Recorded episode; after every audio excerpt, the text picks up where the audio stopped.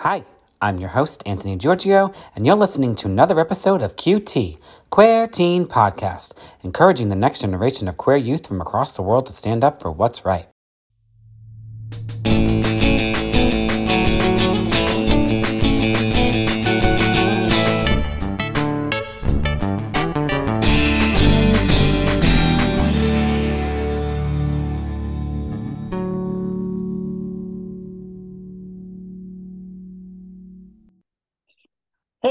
I'm super excited about my next guest. I'm going to let them, of course, introduce themselves. So sit back and enjoy. Take it away. Oh, take it away. Here we go, like the show. Take it away.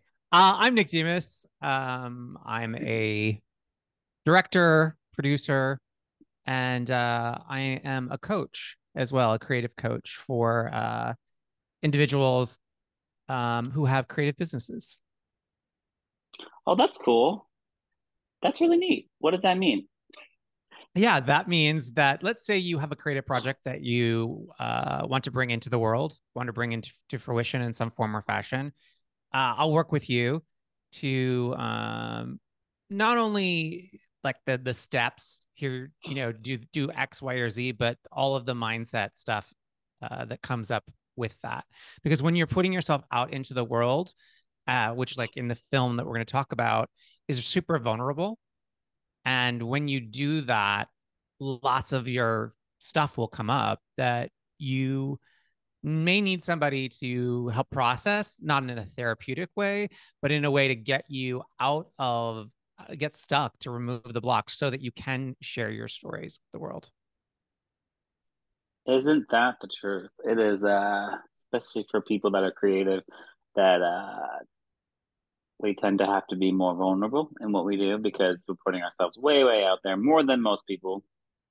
No offense to anybody else that has those other jobs, but that's what the entertainment business is in general.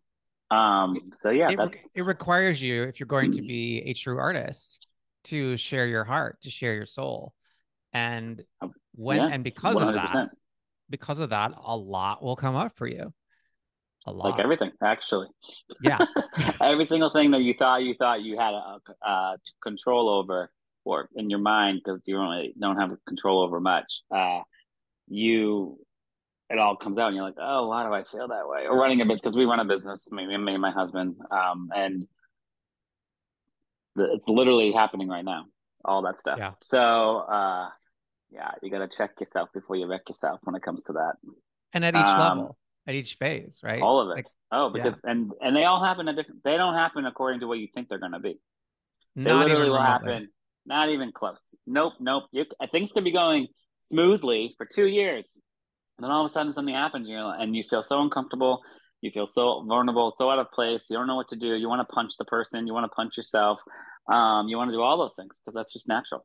And uh, and then you gotta, you know, me and my husband always have this thing that we say to each other that we have to check our motives before we go into any conversation that has come at us from a place of if someone's coming at us, you know, like for whatever reason, because it's never about you, it's about them.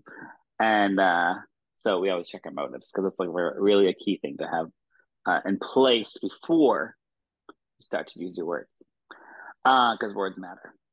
Yeah, you have to hold uh, yourself strong you know like centered 100%. at your being no matter what comes at you because as a as a creative entrepreneur as a creative artist you're going to put stuff out there and you can't control what people say about it.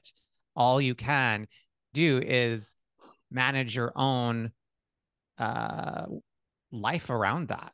Manage your Correct. own reactions to it. Check yourself and uh, make sure you do as much integrity with it as you possibly can. Have grace. Give yourself grace and of yeah. course uh, tag put some empathy in there too. That kind of helps you know. Uh, good segue though because you are putting yourself out there in a big way and we're going to talk about that. Uh, i came across you on tiktok and uh, for body electric the documentary.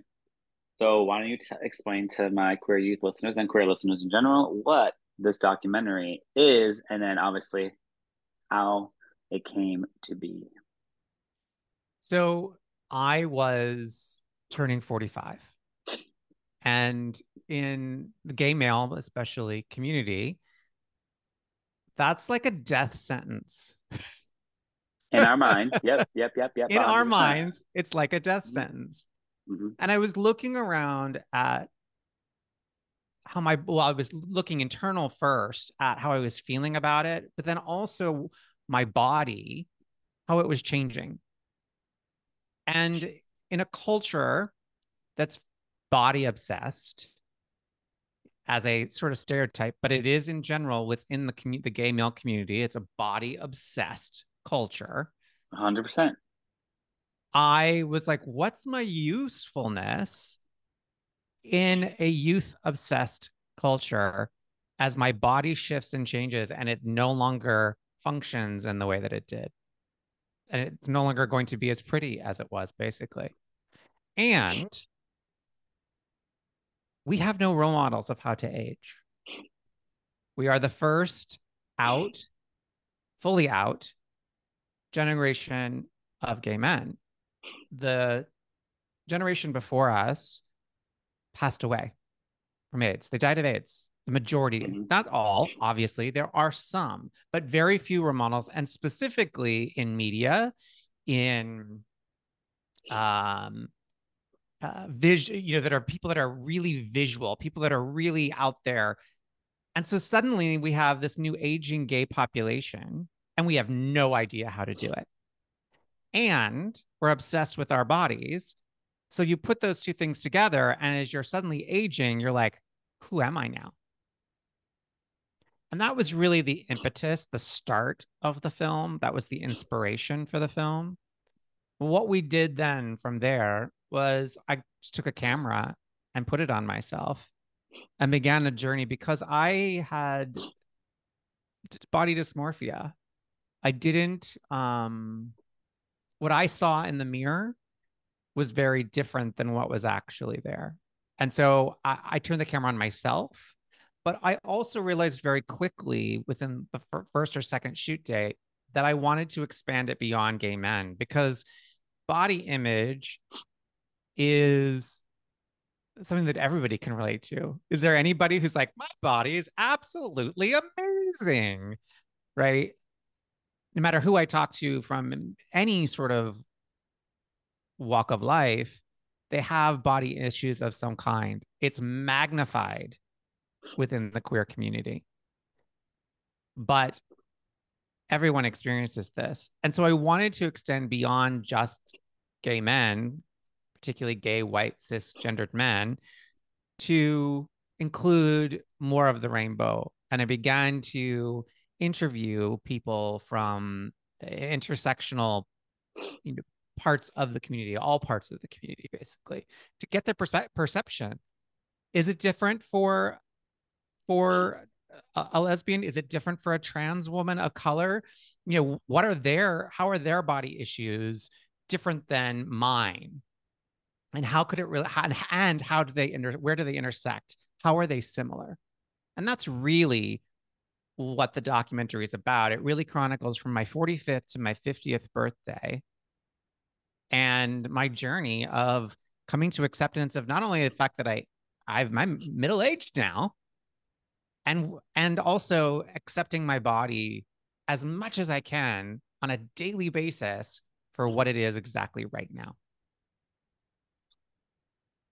yeah, it's uh so I was a dancer for since I was eight, and then I was professional since I was sixteen. Uh, so that's all I ever thought about. That's all I ever did. That's all I ever used was my body, body, body, body, body, body, body, body, body, body. At one point, I stopped eating, of course, and wasn't eating properly, but I was skinny, and I fit the costumes.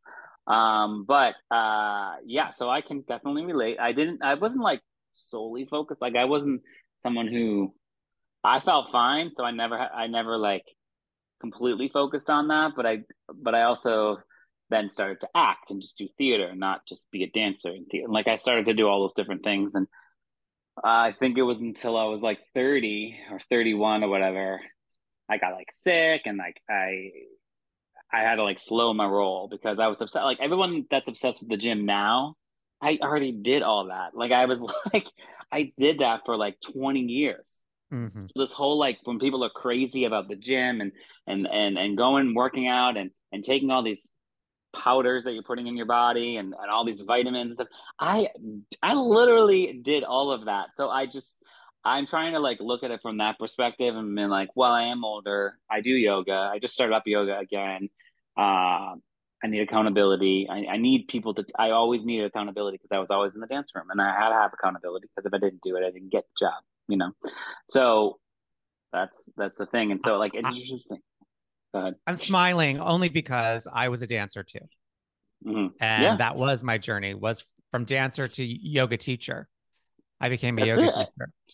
But everybody was. So the thing is, we were doing that all before. Everyone's. I swear, the culture is so obsessed with it now. Like so obsessed with it because yeah. advertising is working, right? So like, it's. But I was already doing that. Like it wasn't like. So I had to like figure out a way not to obsess over it and like slow my roll. And that's when I started finding yoga and really kind of like going that path. I like backed off from the gym. Um, I didn't never liked it, but I would go like three hours a day and be there because I had to put on a dance costume. I had to, you know, be in the production of Cats, and I was going to put on a freaking leotard eight shows a week. You know, I'm not gonna. Although I was dancing, the thing is too, like mentally, you're like, I'm dancing my ass off, but I'm not enough.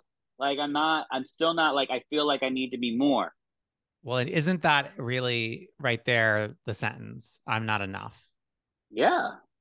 And so even that was, was, tiny. I, you're tiny when you're a dance. You were tiny. I'm sorry, like everyone, just saying that you're Usually you are. You're, you're, tiny. You're incredibly tiny when you're a dancer. Not everybody, but usually everybody is really tiny. Most people are tiny. Most yeah. people are tiny. Uh, there's this moment in the film where I talk about how my dance teacher, I was I'm I'm five eleven and I was 155 pounds. That's so small. It's teeny. And that my, height too. That is not. Yes, not I was thin. I was like super thin. And my dance teacher came up and pointed at my belly and said, You need to lose five pounds. Nice. And now, in nice. retrospect, I can look back at it and say, Oh, he had an eating disorder. This was yeah. his issue that he was projecting onto me. Of course. I mean, of course. Come on. 155 pounds at 5'11. I was 145 at 5'8. That's 20 pounds, 15 pounds below what I'm supposed to be at that the type specific. If you're gonna go off of body fat and medically speaking, so yeah. but I had to be my mind and uh and it's not like I didn't work. I got jobs. Like that was never the thing. No one ever like yeah. looked at a guy specifically when I was like, "You're not gonna get that job because you're fat." No, and now, but I do like seeing the transition of body and like bigger, bigger people and humans dancing for big names like Janet Jackson and all those, like all those, and like on Broadway and like all those different people that are finally, you're like, you're seeing, it's not enough, but you're seeing some of it like kind of now make its way because there's some fierce dancers out there. Like you can't keep them from a job because they don't have a 12 pack. That most people don't. It's not realistic. Well, and people were killing themselves to have it, which was even more insane. Off. I did. I danced. I did Broadway Bares one year and I did mm-hmm. two things for them. You know Broadway Bares, right? And yes. so, uh, for those who don't know, it listening, it's uh, the Equity Actors Fights AIDS holds a huge, I mean, huge show of 200 dancers uh, that raise money for Equity Actors Fight uh, Fights AIDS, and but they also do like things throughout the year, so they make um, like make like over millions of dollars for that. But it's 200 dancers, actually of all body types, but in your mind, you got to be little because you're going to be literally naked on stage in front of 2,000 people, 4,000 once the night's over. And uh, I look back at pictures there and I was like, I didn't even think I was skinny. And I thought I was like fat. it's like, I'm so small in those pictures. Uh, but that's the like, and no one shames anybody in that process at all whatsoever. But it's hard to get past the um, what the media has done to like make us think that's what has to be. I wouldn't say that anybody shames anybody in that process because I did it as well. Yeah. But I would say that there's an expectation almost. There's like a there's like a yes. competition or a one ups upmanship kind of thing happening. When you mention sure. the picture, picture of looking back at yourself, that is also a big theme in the film because we as we age, we can look back at a picture, old picture of ourselves and be like, oh my god i was so cute or oh my god why did i think i looked like that? Look i was look i look great. How did i not know how great i was? But the truth is that's how you are today. You're just as great I know. And yet you don't see it because in 10 years you're going to go oh my god i looked amazing 10 years ago. Mm-hmm. yeah yeah and also also the, uh, the hard thing to get past sometimes too is like there's someone for everybody right? So like someone is going to think you're very attractive right? But you have to also think you're very attractive because if you think you're very attractive then more might think you're attractive like it just the energy is just going to throw it out there no matter what. Like i know i have no i'm what they call you know a daddy now but i'm really not like i'm i'm only 41 years old but the way i'm aging uh i'm i think i'm aging beautifully like i take care of myself so like you know and i still have fun but i don't go crazy and uh you know, I go, we all, I still go through those things. I, but I don't, I don't harp on them. I, you know, like I used to be really bad, but, um, I don't harp on them. I just, the, I accept. The funny it. thing is, is when I was thin and super, super duper fit, and I was in my obsession, my body obsessed time. I didn't like men like that. I no. liked bigger guys. I liked yeah. guys that had had a belly but I didn't think that I was was it would be enough. There's that enough thing again. If I didn't have that like perfect chiseled six pack body that I was obsessed yeah. about. Of course, of course. I don't even like. Uh, for me, I I like a lot of different types of people to begin with. Um, yeah. I'm gonna go off of you being a weirdo before I am your body. So like, if you're just a weirdo and you're doing your thing and you're actually enlightened by life, like you're just experiencing it, and you can have a really nice conversation with me and i'm like oh that's really cool i'm that's cool then we're we're probably going to be good to go as far as like friendships or sexual relationships anything like as far as all that's concerned we'll be good to go yeah i mean my husband is nowhere nothing near my quote unquote type you know what i mean mm-hmm. like at all there was a heart connection first and foremost beyond anything else of course, and absolutely, absolutely, one hundred percent. Like, and I knew pretty quickly. Mm-hmm. Honestly, it was like one of those like, oh, oh, th- this guy, this is this is this guy. You know, like where mm-hmm. have you been? Kind of thing for me. Waiting. But it wasn't wings. physical. Pardon? Um, no. And I said waiting in the wings. Of yeah. course, it, it wasn't. Physicality does help because it's fun to feel sexual together, and yeah. it's fun to like have that moment but if you're that that's literally all you're counting on, then just then good luck because it's not going to work out. Believe me. Fades quickly. So fast. I mean, just go on any app. Like it fades yeah. so fast. Um, so with the with the film, uh, she's 45 to 50. That's how long you've been filming. It was five years. We shot for five, five years. years. of all different things. And now I didn't watch the film, um, but I did see who was in the film, and I watched the trailer, and I read a bunch about it. And I will say, that's really cool that you managed to pull in so many types of people. Um, some of them are famous, some of them are not famous. Some of them are famous in the queer community. Um, one person that I'm still fascinated because uh, one person I'm very fascinated with always is um, what's her name? Uh, she's trans and she had a really bad uh, Rajee. She because she's been in a few documentaries. She's yeah. been in another documentary that actually my friend made as well.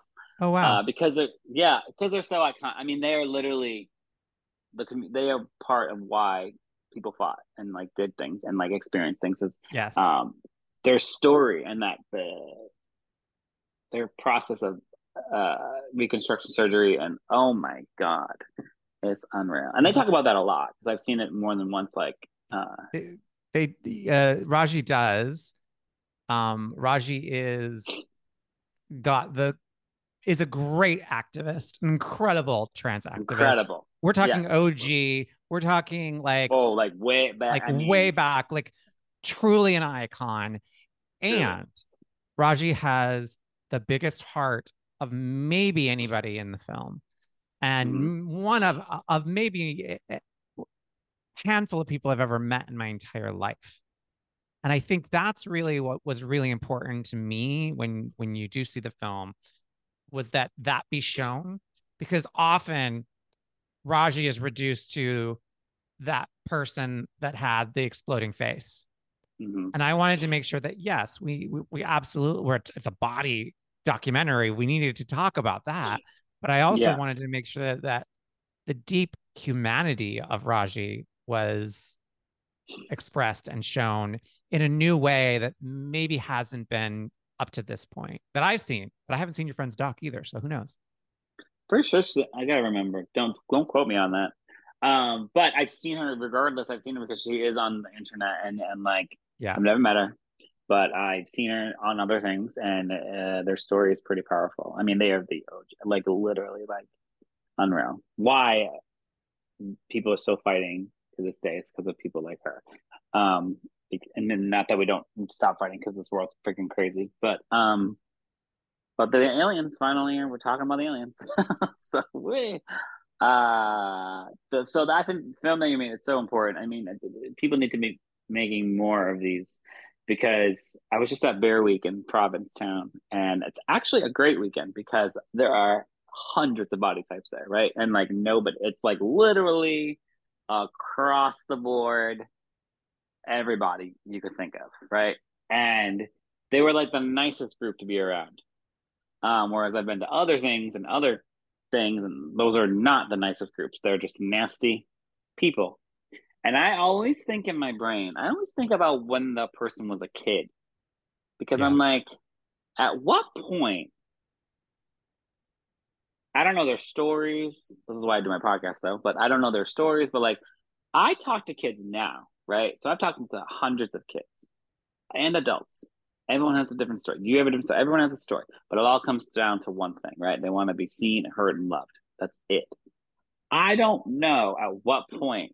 maybe I should do a documentary about this. That you switched and you were like, "I'm gonna be an asshole. I'm gonna, I'm gonna keep my circle tight and I'm not to let anybody in because if I do, it's to fuck things up. Now, I understand family. I understand like chosen family. I don't know your stories, but the kids that I talk to, specifically the ones that are like 13, 14, 15, 16, that like basically came out when they were five, it's unreal. And they're so much more grounded in their existence of who they are, right? And like, even if they have a tough family, they still know not to like they have a tribe, but they don't keep people out. And I just like, at what point did it switch? And I only I see it a lot of times between 25 to 35 year old like groups of friends. Um, maybe early 20s, but even that, because they're still coming off of being a teenager, there's still a different vibe going down. But I don't know. I'm I, I always walk through that because it's like so interesting to witness. Well, it's it's that whole thing of when did those that were bullied become the bully? Oh, right? when does that right? when does that shift happen? And and I I I do think it's in that 25 time. I call the 25 to 34 year old like the golden hour uh, uh of gayness, where you feel like you are invincible. And yeah, I mean, we've all I've been there. Yeah, we've been there, right? Like, and you feel you feel it. You feel incredible. Part of it is is that we we we as uh somebody in the film says we come into our autonomy much later in life right? We don't have the experience, didn't. I think it's different again for this younger generation, thankfully, right? But mm-hmm. we didn't have the the first of everything growing up. We didn't have that mm-hmm. first kiss, the first love, the first. We didn't do all that at 14 to 16 years old. We may not even done it at 20 or 22, depending on who we are. We might not start that until 25, 24, mm-hmm. 23. So we act like teenagers when we're nearly 30. Yeah, yeah, a good point. That's a really good point. Yeah, because like I have a thing where like I talked about this earlier today to a friend and and I said I have this thing with energy. Like I used to not be able to like let it go. I used to like take it all in and just hold on to it. And like it was I was a nasty cunt and like I was awful. I really was. Like I I wanted to survive. I wanted to get my jobs and I was gonna do anything it took to get there. Uh, but then things just kept not matching up for me and I still couldn't figure out why. And then stuff happened to me when I was in my 30s and it all came to fruition and thank god and uh but i like being around certain scenes specifically in the queer community and like with body and like with alcohol involved and drugs and parties and stuff like that i just like not i have tried to like as best as i can uh, is not my thing. I think it's ridiculous sometimes. I think it's boring too. I don't think it's that. Ex- I actually think it's very boring. I don't. There's nothing exciting about it. Um, and I don't. And for me, speaking only for me, I don't need drugs and alcohol to have a good time. That's just me. And uh, but I've just seen. Uh, I'm always interested to see, see those things. And but then I went to Bear Week, and it was like, yeah, there were the parties, of course, and people were like drinking and booze and doing all that stuff. Um, I don't know, but there's such a, still a different energy to that that specific group of people, and there was a lot. That was like one of the largest they've had in years, and the parties were packed, and I was like blown away, and I was just like experiencing so much happening around me that I just took it all in and was exhausted, and yeah, it was. Yeah, I don't know. It just I definitely went through a phase of that party thing. There's no question that I did. And sure.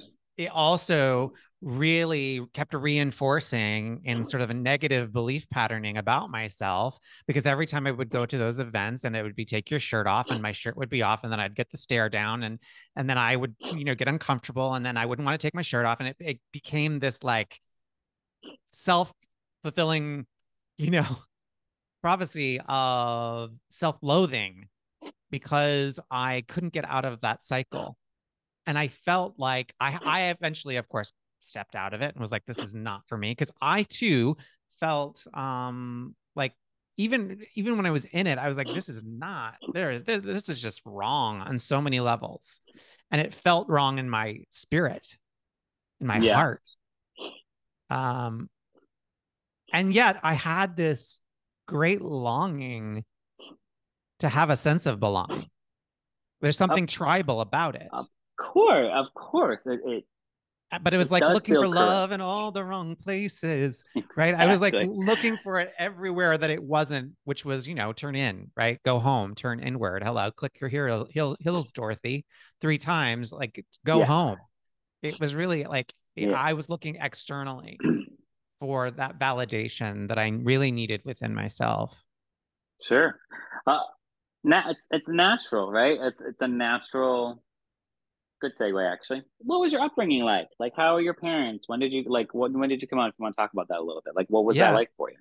So I grew up in rural Montana in the 1970s, um, where one was just not gay. Mm-hmm. Period it's as, as if it didn't exist. Um, sure. There was a big expectation to be super hyper masculine, and I was not that. I, you know, I was this little queer boy, and we thankfully moved to Michigan when I was uh, 13, um, which I think in many ways sort of saved my life. To be perfectly honest, I'm not sure I would have made it. I'm really not sure I would have made it. Mm-hmm. Um, and in Michigan, I found a little bit more acceptance, but it was that it was a very conservative time. And it was also a time of HIV AIDS. It really affected everything. Um, and my parents were, you know, Montana people. They didn't really know what to do with me. They were very, uh, they tried to be very loving and see me as best they could, but they really didn't understand and couldn't quite figure out what was going on with me secretly what was going on with me was something way um way more which was and this is also in the film that i was uh being sexually abused and so i was definitely not seen right i was not heard um and i was hiding deep secrets for many years um not only the abuse, but this was the time of HIV AIDS, and the person that was abusing me um, got AIDS. And so then I spent uh, my senior year of high school um, every day looking in the mirror, thinking I was going to have a lesion and was going to die of AIDS. So it was a very, tra- there was a lot of trauma there, right? That's a lot of trauma before 18 years old. Uh, and I I would say that I've spent the the the, the remaining 30 however many years that is what's 51 minus 30 yeah, you know those that those remaining years sort of unpacking that and you know through deep therapy through yoga through different practices and teachers to unpack all of that trauma um, because it was not an easy childhood. It was not. Um, well, uh, what did you use in high school to escape? Dance.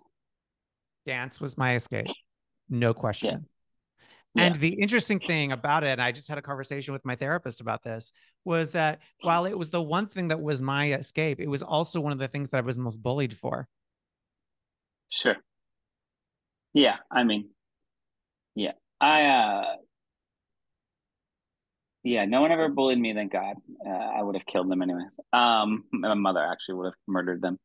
Uh, so, but dance, dance is powerful. Like performing arts is a really big, um, whether whether you take it on in your life as a professional or do it recreational, it's still a, like a great platform to just be something else for a minute.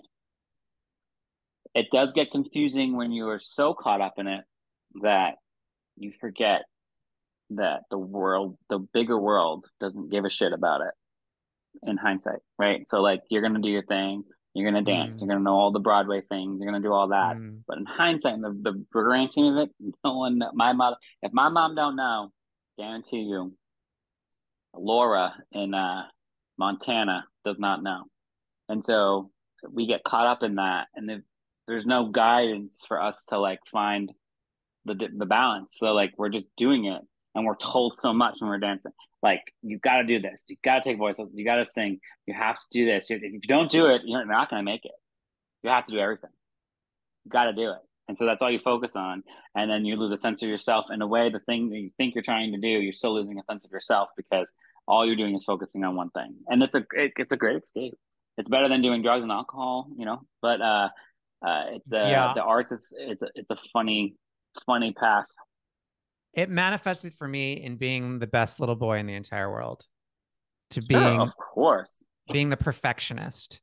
And mm-hmm. you know, I was gonna be on Broadway, and I was going to, you know, it was like a, it was such a driven path, yep. um, as a run and escape from my past. Mm-hmm. And it was a mask that I wore.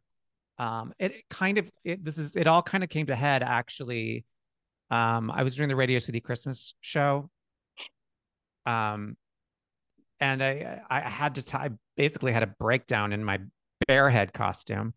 Um, they, there's this ballet. There's in the mm-hmm. a bear ballet in the yeah. Christmas show, and I kind of had a breakdown in it. And I realized that I had to change my life.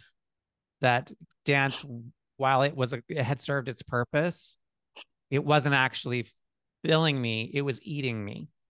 Yeah. Yeah. And I mean, that's the thing with performing. It's like, it's a great feeling. But the moment you can check it and also be like, oh, fuck. I also, as There's, a dancer, had way too many opinions. I was like, well, of course, I mean, that just comes with the, you know. I was like, why is that light? And why are they wearing that costume? And, you know, and, and I would express them. Sure. So that's which when was, the people usually call you a bitch. Yeah, which was problematic. Difficult. You know, you know, the, the, most choreographers, directors did not want to hear my opinion. You know, and that's no. when that was part of it too. That was part of that breakthrough. Was that I was like, oh, I have to go create my own art. I can't, I can't be the one being told how to move by somebody else. That doesn't really work yeah. for me. It doesn't work for me anymore. Same thing. I was, I got really bored and frustrated, and I was like, there literally has to be something more to this. I understand, but I personally can't just work towards only getting on Broadway, only getting a movie, only getting a commercial, only get. I personally can't do that, and honestly, I can't get more talented than I am. So that's just the way I'm going to be talented, and that's it. Yeah. And if you like it or you don't, and I always, I, you know, for me, it was when I would go into an audition, I did not like auditioning but when I go in there, I had to take it not so serious because I was a serious person. I was trying to be perfect. I was trying to like do good and get like that was my me getting my A on my paper. Like that's what I had to do. And there was I was like, I gotta figure out ways not to do that. Um, and not get so nervous because of that. And I did. And it wasn't working. And I was like, this is fucking bonkers. I'm gonna drive myself crazy. Yeah. And I'm turn I'm an asshole. Like I'm an asshole. Like I think I'm better than everybody. I'm an asshole. Like slow your roll. Like uh it's so dumb. And I wish like there was more classes specifically if you're gonna talk about the art artistry and dance and like and and in body, in the business, in like check yourself. You can dance your face off, but don't be disconnected from the rest of the world just to get what you want to achieve because it will not turn out great. It just won't. There's you see people killing themselves all the time. You see people drug get to the drugs and alcohol all in the business because they're so disconnected. Um, because they're so goal driven of just that. And there's nothing wrong to have that. It's just you gotta also have you know, you gotta I'm a Libra, so it's all about balance. So um you gotta have a life. You do. You have to understand there's more to it. You can use your art to create life, to create an have an impact, but you have to like really understand that it's not all about just the one there's just too many things to it like just be a part of it all. But they don't teach that. They really don't teach it. They don't teach that and honestly it took me a while to figure that out myself. Of course absolutely because you're once again you're running. You're running you're running you're running and you're doing and you're achieving and that seems great it was really I, great. You know. I achieved and I achieved and I achieved. Mm-hmm. And then yeah. fi- finally I set it down. Um, and that yeah, you really... were crying in a bear costume in Radio City. Well, that you know was only mean? the like... that was only the first one. That was just letting oh. go of the dancer. You have to understand. Then I went into like director, choreographer, producer mode. It took this Tony Award before it shifted. Uh, I was a producer of Memphis. Very cool. And, and so that to shift took right? that to shift. It took mm-hmm. validation of an of an award where I was like, "This is it. This is how this is feels. This isn't this isn't how this is supposed to feel. What is going on here?" I don't yeah. feel. In fact, it, it was an out of body experience. It was like walking up to the stage, like, "This is how this feels. This isn't. This doesn't feel right. What the what the hell is going on right here? We're here right now." Uh, and that is the moment where it was a, the true shift for me because up to that point i was still trying to prove myself still trying to prove that little boy that abused boy was still trying to approve get his parents approval get the approval of the world get the approval of fellow you know uh gay men. Like i was still trying to prove myself and in that moment it was finally like oh okay. Now i ha- now what and that's really when my true the true deep work happened and that's when i really get went and got some serious help of a teachers and that's when the yoga journey came into came into play for me really. I was already it's doing amazing. it already teaching yeah. a bit but i mean i dove in because i realized i had a lot of healing to do. Absolutely. I mean it's so yeah it's funny you have you walked up there it's going back to your tony which is great but like you have to think about it if you got that Tony right now, right? Like the difference it would be, you'd be like, I can actually see this experience. I can actually exist in this experience. I couldn't exist in the experience the first time.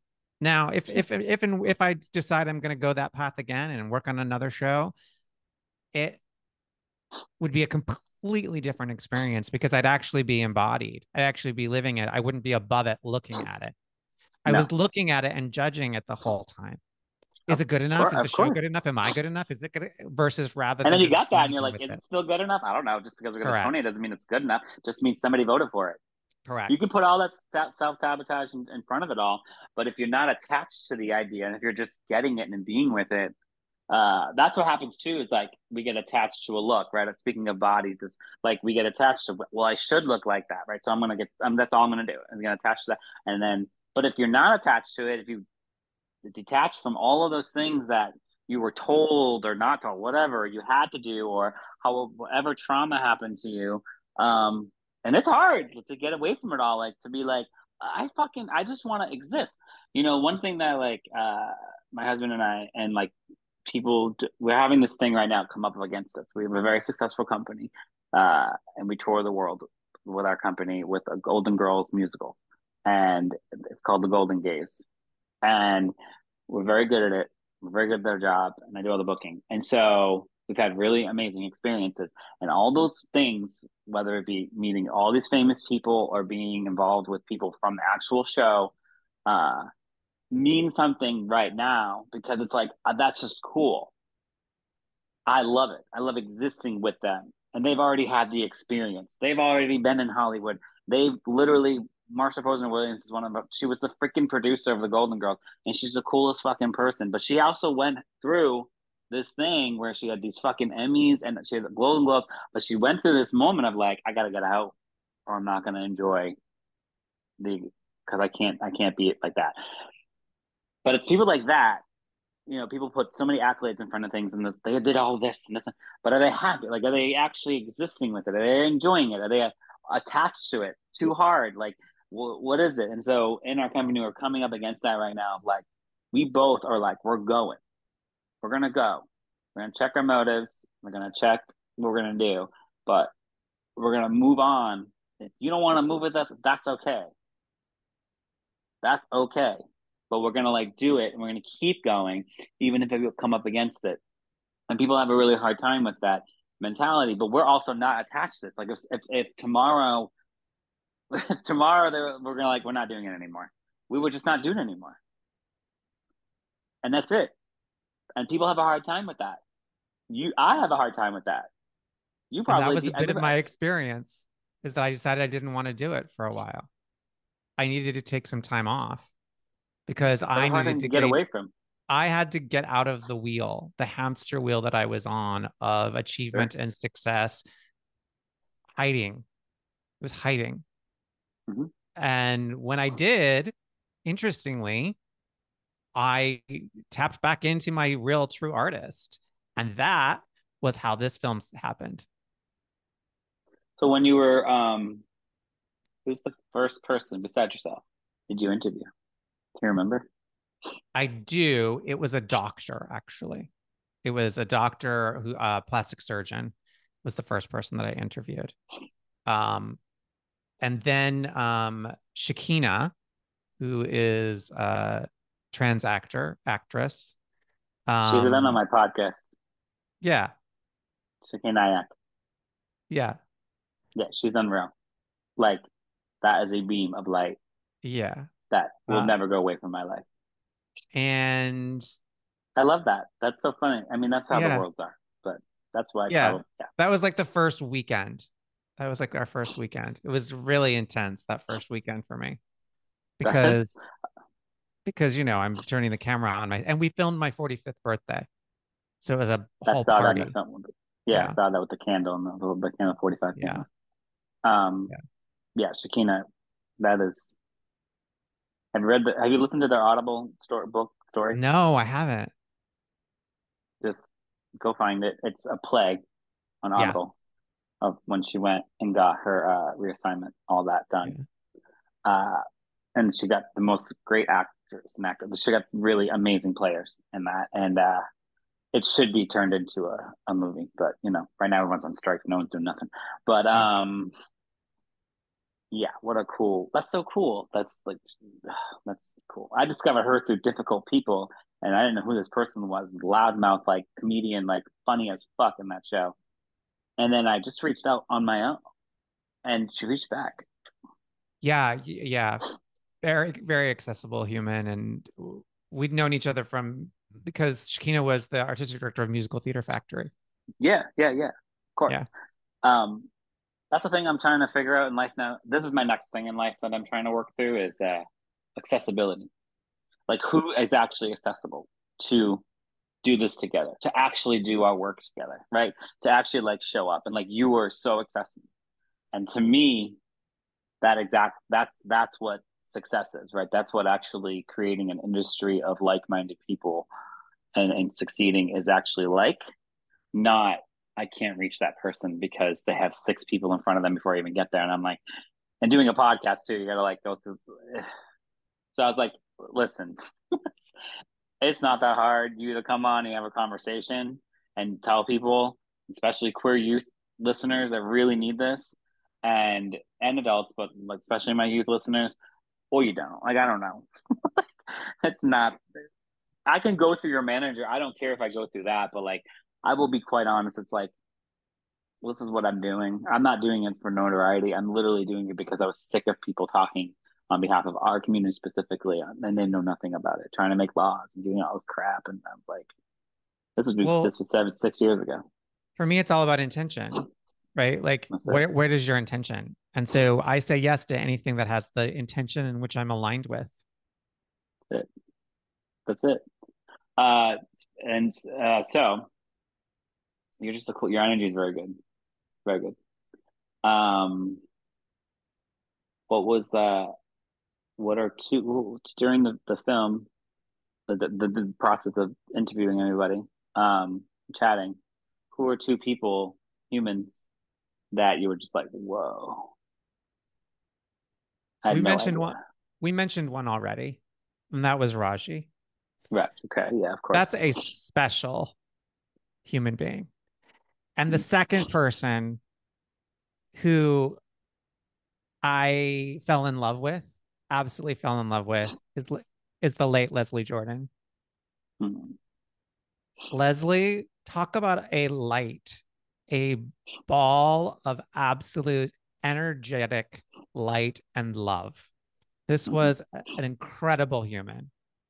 Um, we had he he was the day that we went to shoot. He was like sick. He like a flu and and we were like, we can come back. He was like, no, no, no, no, no, no, stay, stay. And I mean, he he was just like a trooper, and was so deeply honest and so real. You know, because you think of of him for being like funny, Will and Grace, you know, one liners, dancing on TikTok, right? But he was so genuine and and is such a genuine was such a genuine human being. And so gracious. So i'm interviewing him. And at the end of the interview we stop you know cut we're, but we're just chatting after right? And he says to me do you know who you are? I said huh? He said do you know who you are? You're gopra. I said what? He said you're the gay oprah you're GoPro. And I realized in that moment, isn't that awesome? I realized in that moment that that was his way of complimenting the interview. And he was being so gracious because yeah. I had just said, you know, you know, thank you for the interview, but he was being so gracious. That's just who he was, was like kind and gracious. Loved him. That's beautiful. Yeah, I speaking of Broadway Bares, he was at one of my events. He was the ho- uh, one of the hosts it was different at that time, but he was there, and uh, you know there was a different different side to him that. I mean, I never, I I knew him, of course, from Will and Grace, and um, what's the famous gay film that is so funny, uh, that he's in, sort, sort of, lies. lies. So, yeah. oh my god, so funny. Del um, Shores, who wrote that, is also in the film. In oh, my okay. film, it's it's so crazy. No wonder why we're connected because the amount of people that passed through our lives at the same time. Because Del Shores came and showed that film in Asbury Park at the Q Center, which is a career center, a small ass fucking room, and was there. That's so Del. That I is mean, Del to a T. He will go anywhere.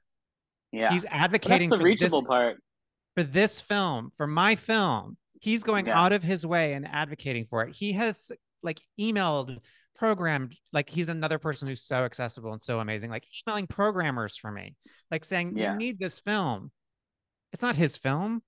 He didn't have to do that. Amazing. The, yeah i know i get that and like that's the kind of people that i just uh will always be in my life. That's the only people i need in my life. I don't need anybody else i think there's like i think there's like a great secret which is that there's this amazing network of gay humans who will help each other, of queer humans that will help each other, that that yeah. are really genuine and, and that are really wonderful. And I don't, I think that we sort of don't always think that or believe that to be true, but it is true time and again. It's hard. I mean, going back to like groups of people and like all that, and and, it's hard to see that when you like show up to things and you're like, oh, God, yeah the energy is so off in this room right now. But I tend, you know, I throughout the years I've I mean, that's why I talk to kids, honestly, because like, I mean, I walk into a room, a classroom, whatever. I'm doing a workshop, and there's like 15 or 20 queer mm-hmm. youth in there, and like a couple of allies, and I'm just like,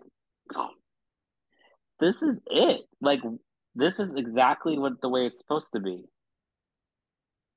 Can I ask you a question? Sure. What was your childhood like? I was very lucky. I came out at 16 and um, started dating boys. Well, I was a bit of a slut. I wanted to see both things, so I like slept around. Uh, to be honest, and uh, boy. yeah, I was yeah. like, yeah, I'm gonna try it all. Um, because I got a job really young. I was 16 when I got my first dancing job at Busch Gardens. I went off for the whole summer by myself. I never wow. did that before. Uh, so I had roommates. the 16 year old, and so I got to play and get paid, and I was like, "This is what it's like." And for me, and then I had to go back home. I was like, "This is what it's like." I have to go back to high school. Mm. Um, so I was cool, and I brought my boyfriend to the prom in 2000. Um, well, I was nervous, but I went and I had a whole my whole table was queer beings. Um, my like when I came out, my brother came out, and then my best friends came out. Um, so it was uh, it was pretty cool. I don't have a other than like disconnected from my father, and I had a tumultuous relationship with him. Uh, we're amazing now. My, my that's interesting to me because there's only 11 years difference between us, right? Mm-hmm.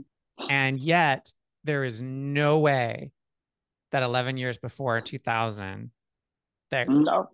that that would that, that there would have been a queer table. That was not even remotely possible. I was in Massachusetts as well. I grew up in Massachusetts, True. so you know a little more. But, but no, even in Massachusetts, 11 years before that wouldn't have happened. Five it's years amazing. before. That. I mean, like yeah, because that was just at the that was coming out of basically 98, 99 was the whole Will and Grace thing, and for us that was a big deal. Now I know people are like, well, it was like I'm like, but it was 90s. It was the 90s, the late 90s. Yeah, We're coming off of like. Look, you have to, you have to think I came out before Ellen, before Will and Grace, before yeah. I had never seen a a human on television that was gay when I came out. The only person I saw was RuPaul in 1994, 95 on spring break on MTV. Mm-hmm. And I was like, what is that? And I didn't think of it. I can't personally remember a time where I didn't like I have a lesbian aunt, like I she was with her girlfriend. It was never like a thing, but I can't remember a time where the only thing that kept me in the closet was the fear that people would beat me up. Yeah that's probably it. Like language in my family, because I have a, a, very Italian family, and the way my grandfather would speak, and the way both of them would, like the way the way people would fight in my family, probably kept me from coming out sooner. I probably would have come out sooner, but when I came out, I, I you know, everyone usually most people were like, "Oh, yeah, okay, we know." So I came out to my friends in '89, but to my parents, in 91. And when I came out to my my, my parents, I set them, I set them down for spaghetti dinner uh, after spaghetti dinner and told them, speaking of Italian, and and we're not. Trust me, it's terrible spaghetti, but we had spaghetti dinner. And I said to my dad, I, I, I told them that that that I was gay, and my mother said, "Well, I'm confused." And I said, "Okay." She said, "I thought you were bisexual." And then she started crying. I said, Are you okay? She said, Oh, yeah, I just really wanted grandchildren. And because obviously this was before anybody was having kids, right? People say that now, though. People still say that. I know, insane. I'm like, mm, you can literally like go grow them in like a garden and like have kids. Like it's not even a thing. And then my dad goes, Well, I would have been a hell of a lot more surprised if you came home and said you were going to marry a woman. Oh, well, there you go. My mom was, said, "I can." Go ahead. No, no, no. And, and then he said, and you can send out invitations. We're gonna when you have a commitment ceremony, we're gonna send out invitations to the whole family, they can come or not. And I was like, you know oh, the Dad. term. Com- I know you know the term commitment ceremony. That's what I said. You know the term commitment ceremony. He was like, where do you think I've been living under a rock? That's great. I mean, that's uh, uh, uh, because no one's actually living under a rock unless you choose to like stay inside your like we see the bad things that are happening, of course, but there people are literally just choosing to ignore the rest of the world. Yeah. And the rest of the queer beings of the world, because the queer humans are actually run the world. They've always run the world. Trans people have always run the world. Like that's actually who is doing it. It might seem this facade that's set up because the white people colonized and destroyed a lot of people, but the fact is that's what's happening. That's the shift, right? So it's the bigger shift that the, than there's ever been in the whole industry of the world. It's happening right now, where they hate that. They hate it. They hate that black and brown people are taking over and, and being successful. They hate it. So they're going to do anything and everything in their power to stop it. But the fact is, you're not going to stop it. It's never going away. So, and it's going to be more and more and more and more and more gay in this world. So fuck off. Um, that's what I say. But yeah, no, I had a cool, I had a cool upbringing. It was cool. I was asked a couple times if I was gay, and then I always always turned the question around, like, "Are you gay?" No, I was like, "Okay, then." I never said no. I just said okay, you know, whatever, moved on. Um, but yeah, it was it was cool, and then I, you know, I always danced, so I was always around my safe people. Like it was never, I, you know, that, that can give you the sense of security when you're around that, when you walk into a studio or like, or you're around your dance teachers and like they know clearly. And like, you know, and my, one of my dance teachers, Joan Sherry was, well, she knew. and, uh, it, it was cool. Like I, I, yeah, everyone's very supportive. I had some kind of flubs with like having crushes on my straight guy friends, but other than that. Yeah, that's a rite of passage almost. It is, and then when you like get older and you realize, was like, straight guys are hot. I'm going, actually, they're not. actually, not at all. Not you just, close. You were just taught that they were supposed to be. Yeah, and they're not, and they're actually quite boring and dull. No offense, uh, but they are. I have a couple of cool ones that aren't, but then they're on the verge of not being totally straight. So it's like this whole like. There's an exception to every rule. Exactly. They're all they're all out there. Everyone's everyone is everyone's out there. Well, you are a lovely person. I just uh the film is I'm so glad you made it. It needs more films like this need to be made. Um I usually ask a couple more things. One is what are some words of wisdom you can give my queer youth listeners and listeners abroad? Yeah, I think for the queer listeners out there, I would say be you be unapologetically you and live authentically as much as you can. I mean, that's really what what it's about. And yeah, it sometimes it takes going through some stuff to figure that out. And that's natural and normal and it's okay to not be perfect and it's okay to be messy, but be fully you as much as possible. And where can they find all of the fun stuff for the film and for you, for you and like how how do you do that all? Yeah, so the film, um, we're in the festival circuit right now, um, and we're looking for distribution so that it can be seen worldwide. Um, but right now, go to the TikTok, which is where you found me, which is amazing, at uh, Body Electric Doc, and then we have a we- website as well, bodyelectricdoc.com um, that you'll find out like when you'll be able to see it in future screenings and showings across the country and then across the world. And then you can follow I, me at the Nick Demos. Oh, I'm not even following you. I'm not following you. I'm following yet. your documentary. I'm following your documentary. I'm not um, following you yet. Will now. Exactly. Um, I always think of the song, and I, I can't be the only one that told you this. Body Electric from Fame. I think the Body Electric. Why do you That's think I, I named it? Why do you think I, I figured it it's pretty gay, so I was like, "Wow, let's." uh It's actually figured... a combination of two things. That the the title of the film. There's a Walt Whitman poem, "The Body Electric," and it really talks about our relationship with our body in sort of a intellectual, heady way. And then, you know, as a kid in the '80s, that song was like my anthem. And so those two things together became the name Body Electric. And thanks for listening to another episode of QT, Queer Teen Podcast, encouraging the next generation of queer youth from across the world to stand up for what's right. And remember, listen, learn, love.